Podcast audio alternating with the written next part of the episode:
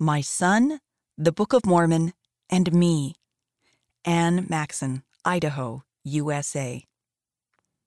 Just as the Savior ministered and taught one by one, he helps us teach our children one by one. One day, I watched an interview with Brother Tad R. Callister, who was then the Sunday School General President.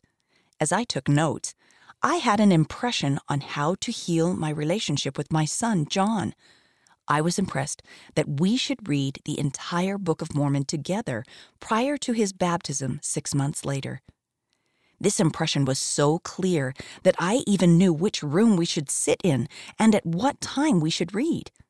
I also felt a distinct impression that we should finish our reading on the grounds of the Meridian, Idaho Temple. As we took time to read one on one each night, our relationship sweetened. We had more patience for each other, we better understood each other's perspectives, and we regularly felt the presence of the Holy Ghost. The night before we finished the book, we read Moroni's promise that if we ask God with a sincere heart, with real intent and faith in Christ, if the Book of Mormon is true, we will know the truth of it by the power of the Holy Ghost. See Moroni chapter 10, verses 4 through 5.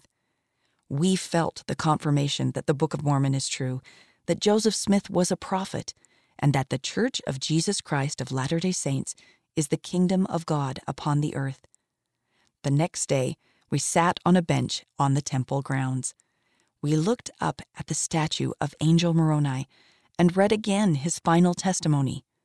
Since that day, John has mentioned on multiple occasions the time we read the Book of Mormon together at the temple.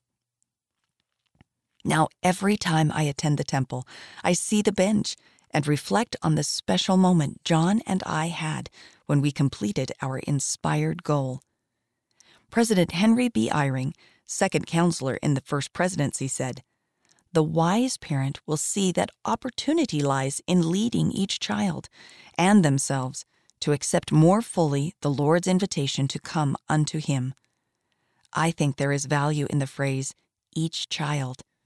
Just as the Savior ministered and taught one by one, He helps us teach our children one by one. The spiritual direction I received to read with John showed me that the Lord knows my children better than I do. If I listen to and follow His counsel, He will give me direction on how I can help lead and guide each of my children back to Him.